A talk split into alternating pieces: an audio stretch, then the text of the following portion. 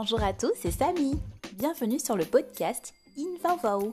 C'est le podcast qui, en plein confinement de Covid-19, vous permet de partir à la rencontre de super personnes et initiatives à Madagascar, mais aussi au sein de la diaspora malgache. Alors pour le 16e épisode aujourd'hui, j'interviewe une autre femme que j'admire. Oui, je sais, je suis coupable, j'admire vraiment pas mal de femmes, mais cette fois-ci, c'est une illustratrice hyper talentueuse. Elle gribouille sur ses cahiers depuis, disons, son plus jeune âge, et depuis, elle n'a plus arrêté jusqu'à faire maintenant une bande dessinée que l'on connaît tous sous le nom de Harry. Vous l'avez compris, pour vous j'ai rencontré Kate Moose James.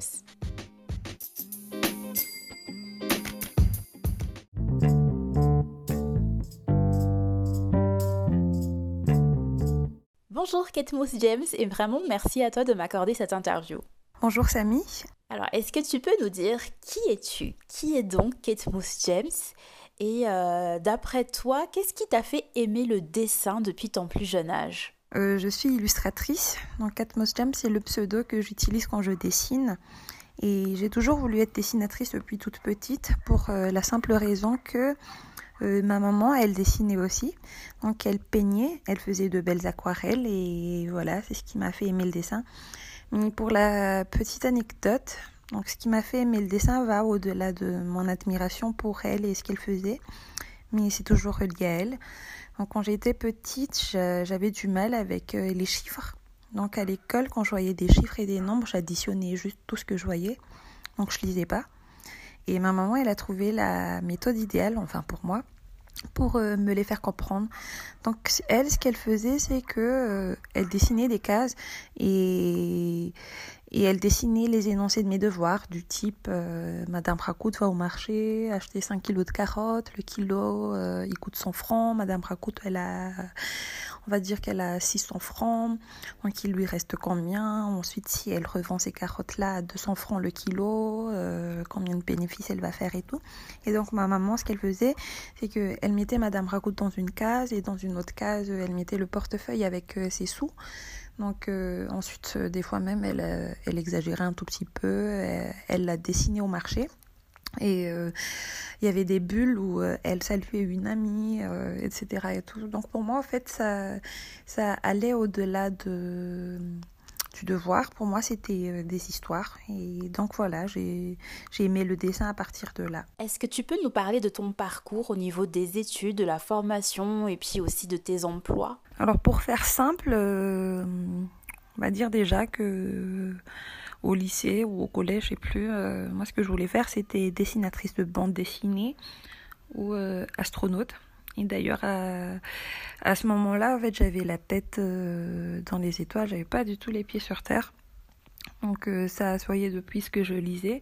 Donc j'aimais bien lire J'aimais bien lire euh, des poésies qui datent euh, du 14, 15, 16e siècle, enfin des trucs euh, assez compliqués que j'aimais bien illustrer après. Donc j'illustrais tout simplement. Et j'aimais bien aussi lire des, des, histoires médiévales, des trucs fantastiques avec des dragons et tout. Et donc voilà. Donc juste après le bac, donc j'ai eu un bac S. Euh, comme c'était pas possible de faire ces métiers-là, parce que bon, soit on riait de moi, soit on me redirigeait vers le droit chemin. Donc j'avais fait, euh, soi-disant, de vraies études. J'avais fait des études de communication, marketing et stratégie. Et ensuite, j'ai atterri dans une boîte de communication pendant euh, 4 ans. Donc euh, à la base, j'étais chef de projet. Mais ensuite, euh, d'ailleurs, je ne sais toujours pas d'où m'est venue l'audace à ce moment-là. Mais j'avais demandé une fois à mon boss Enfin, je lui ai dit, euh, bah, écoute, je vais essayer de dessiner, j'ai envie d'essayer, euh, est-ce que je peux faire un test? Et bah, il, a dit oui, il m'a dit, euh, montre-moi tes dessins, il a bien aimé. Et il m'a demandé de faire un test sur le storyboard d'un spot TV. Donc voilà, il a bien aimé, ça, a très bien marché. Et le client aussi, il a bien aimé. Et donc j'ai changé de département.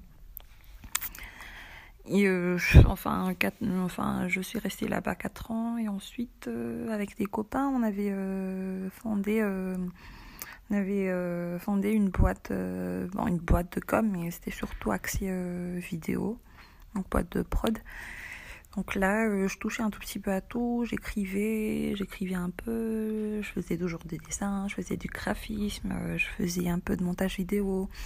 Et j'aimais bien tripoter la caméra pendant des tournages. Euh, enfin, j'aimais bien bouger les lumières pour voir ce que ça donnerait au niveau du rendu et tout. Et, voilà, au bout de deux ans, je savais pas en fait je savais pas vraiment en en quoi j'excellais et j'ai décidé de tout lâcher et puis j'ai tout, j'ai tout abandonné pour euh, devenir euh, illustratrice euh, freelance à plein temps. donc voilà, je trouvais que c'était mieux quand c'était moi-même qui me foutais la pression, on va dire. Parce que, parce que voilà quoi, enfin, j'aimais bien aussi expérimenter le fait de travailler seule, sans personne et tout.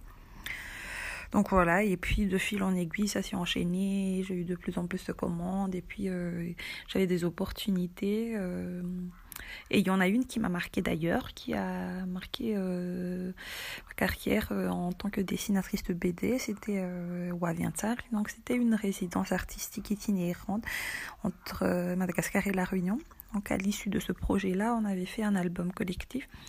Donc c'était ma première vraie BD, quoi. C'est une belle BD avec une couverture cartonnée comme on voit dans les librairies. Et voilà, euh, j'ai fait de très belles rencontres aussi euh, pendant ce projet-là. J'ai eu des super copains qui sont devenus des super, super, super copains et tout.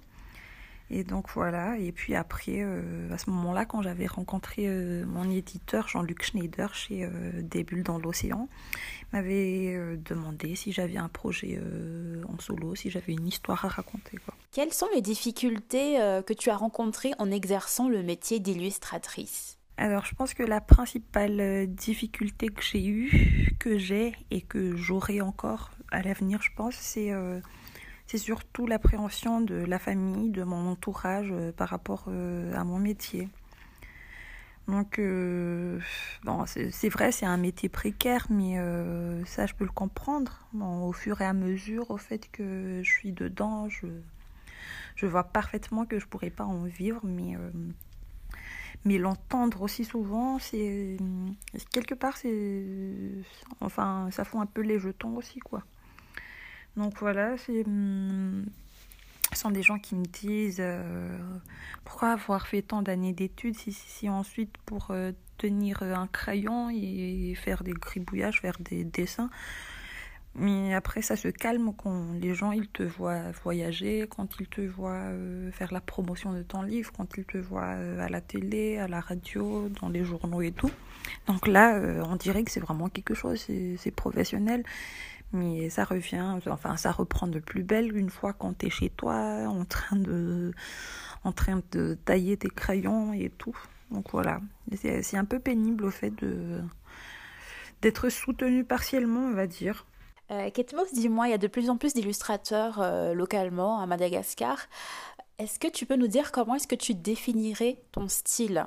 Je veux dire, si on voit une illustration ou un dessin, euh, comment on sait que c'est toi sans avoir à chercher en fait euh, la signature pour savoir que c'est réellement toi? Alors oui, c'est vrai et ça m'enchante de voir de plus en plus de dessinateurs à Madagascar, qui viennent d'un peu partout, de Tana, Majanga, Diego, etc. etc.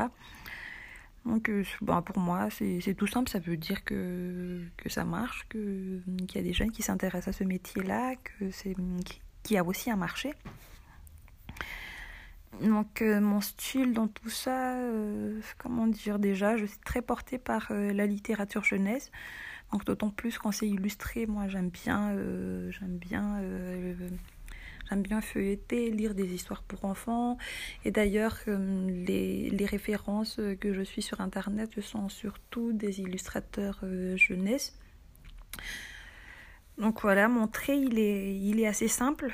J'ai des traits euh, assez simples, pas trop techniques, mais euh, je m'éclate surtout au niveau des couleurs.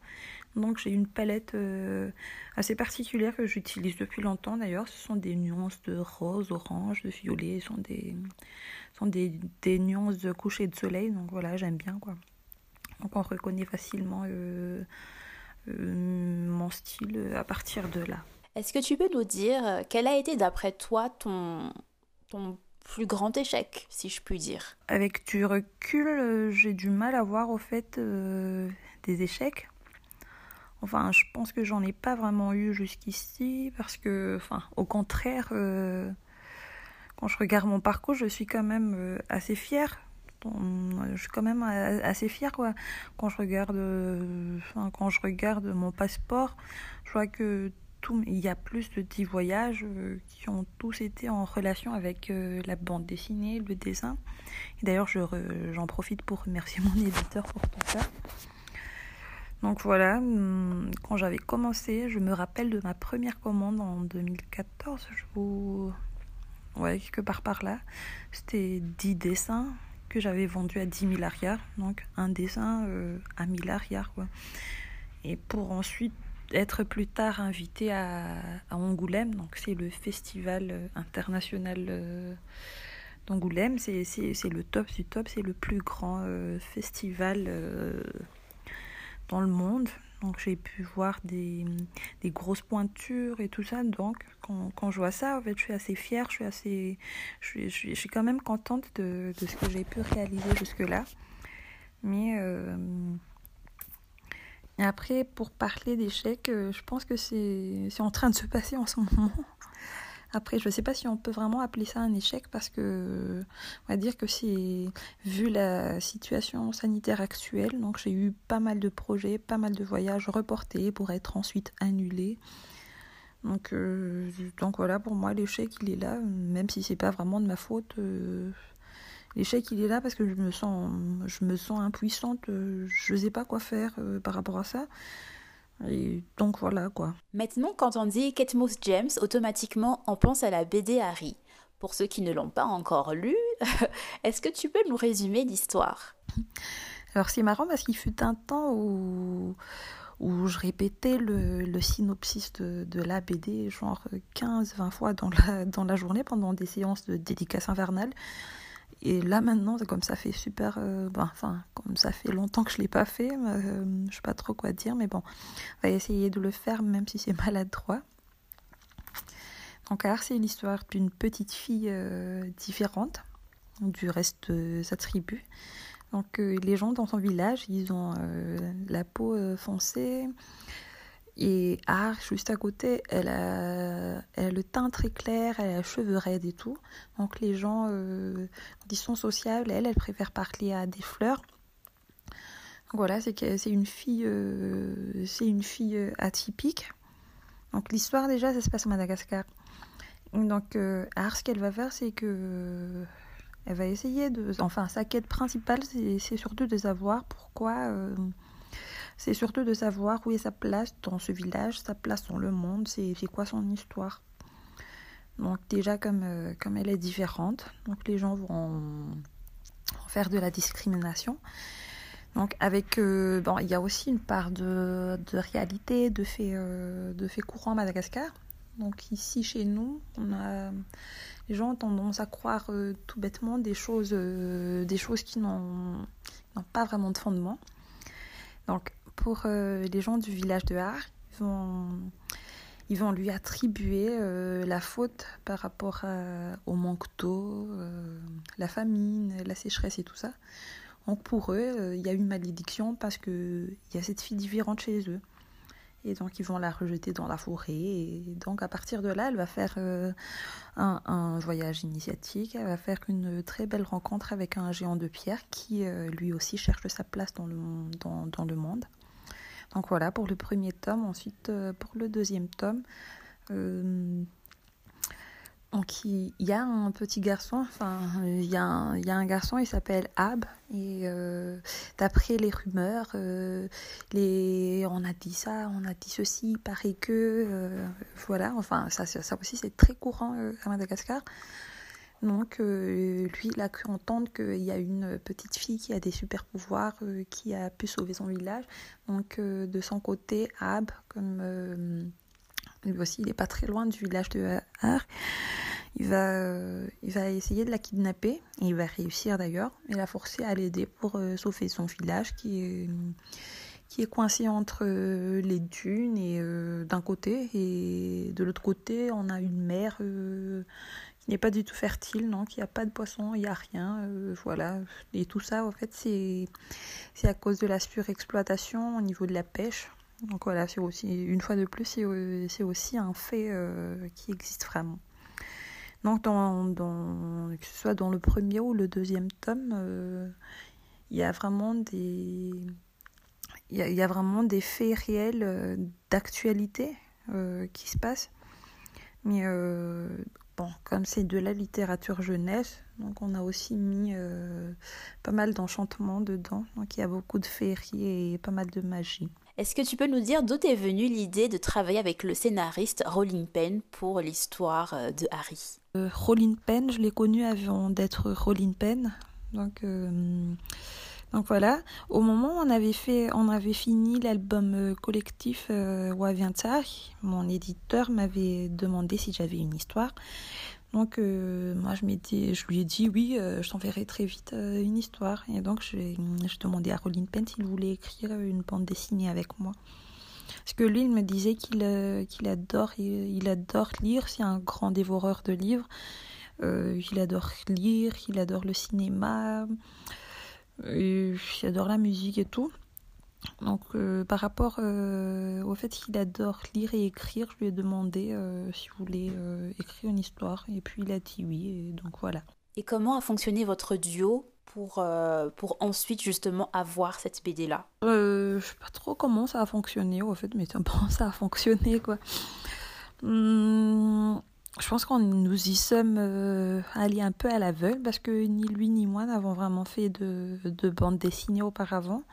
Moi, je faisais déjà euh, deux, trois petites cases dans mes cahiers à l'école et ensuite euh, pour des commandes, je faisais, je faisais un dessin avec deux, trois petites bulles, mais c'était pas vraiment une histoire, c'était surtout des bribes des bribes, des faits, euh, voilà quoi. Et lui à côté, il, euh, il écrivait, mais pas tant que ça, donc il écrivait euh, des chroniques, mais pas vraiment de la BD. Donc nous y sommes un peu allés au pif, on regardait un peu à gauche à droite comment les gens faisaient, on commençait à lire de la BD, enfin surtout lui. Et, voilà, on a, fait du mieux qu'on a pu, je pense. Donc, euh, mais bon. Et puis après aussi, il y a, y a, notre éditeur qui, est aussi euh, libraire. Donc lui, il a l'habitude d'avoir des, des, milliers de projets passés devant lui. Il, il, est très familier euh, avec les livres, avec les BD. Et donc il a pu nous chapeauter, nous rediriger quand on faisait des faux pas, quand il y avait des choses qui ne marchaient pas. Quelles ont été les difficultés majeures pour Harry? Hum, Je pense que pour moi, la, la principale difficulté, c'était assez technique, parce que je suis passée d'illustratrice à dessinatrice de bande dessinée. Il faut savoir que ce sont deux choses différentes. Donc, quand on est illustratrice, on illustre euh, la couverture d'un livre, euh, on illustre un article. Donc, c'est un dessin qui va raconter une histoire, ou qui va raconter une idée, ou qui va raconter euh, un message. Et quand on est dessinatrice de bande dessinée, euh, on fait plusieurs dessins. Donc, on, ce sont plusieurs dessins, plusieurs cases, et il faut savoir faire la narration entre, entre ces dessins-là. Donc, pour que, pour que le lecteur devine facilement ce qui se passe entre deux cases, même si on ne le dit pas forcément. Alors, euh, de coutume, sur, euh, sur le podcast Invovo, je demande souvent euh, un scoop. Donc, est-ce que, Ketmous, tu peux nous dire pour le scoop, quels sont tes projets 2020 bah, je pense que mon plus grand projet là, c'est de, c'est de faire, enfin, c'est de finir le troisième tome de Art avec la situation actuelle où on est tous un peu stressés, je pense, anxieux par rapport à l'avenir et, et voilà. Et euh, qu'est-ce qu'on peut te souhaiter pour l'avenir? Ça, c'est ma dernière question. Je pense que le mieux qu'on peut me souhaiter euh, cette année, c'est déjà de finir euh, le troisième et dernier tome de, de. Si on pouvait m'envoyer beaucoup d'énergie positive, ça serait, ça serait top. Et voilà, d'ailleurs, c'est et voilà d'ailleurs une interview comme ça, ça me, ça me redonne, euh, ça me redonne quand même pas mal d'énergie positive parce que, parce que voilà, je me suis fait un tout petit peu oublier euh, un moment. C'est voulu et pas voulu en même temps. Donc je suis un peu en silence radio. Et bon, là, cette interview me rappelle que j'ai quelque chose à faire, que je dois faire. Et voilà. Super, merci beaucoup Kate James pour, euh, pour cette interview et ces minutes et, euh, euh, à très vite j'espère. Ah, merci beaucoup Samy pour l'interview.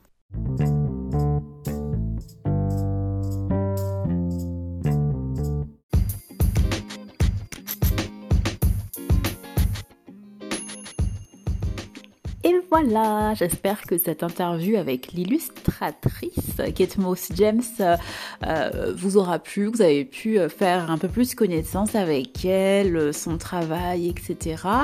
Euh, si vous avez euh, des remarques, des questions, n'hésitez pas à les mettre dans le commentaire du podcast sur Instagram par exemple, ou même à me laisser un message vocal toujours sur Encore. en tout cas, merci beaucoup à vous de nous suivre toujours sur sur InVovo, 16e épisode et vous êtes toujours là. Merci infiniment. Et justement, si ce podcast vous a plu, n'hésitez pas à partager euh, à votre entourage, à en parler autour de vous. Et euh, je vous donne rendez-vous euh, lundi prochain.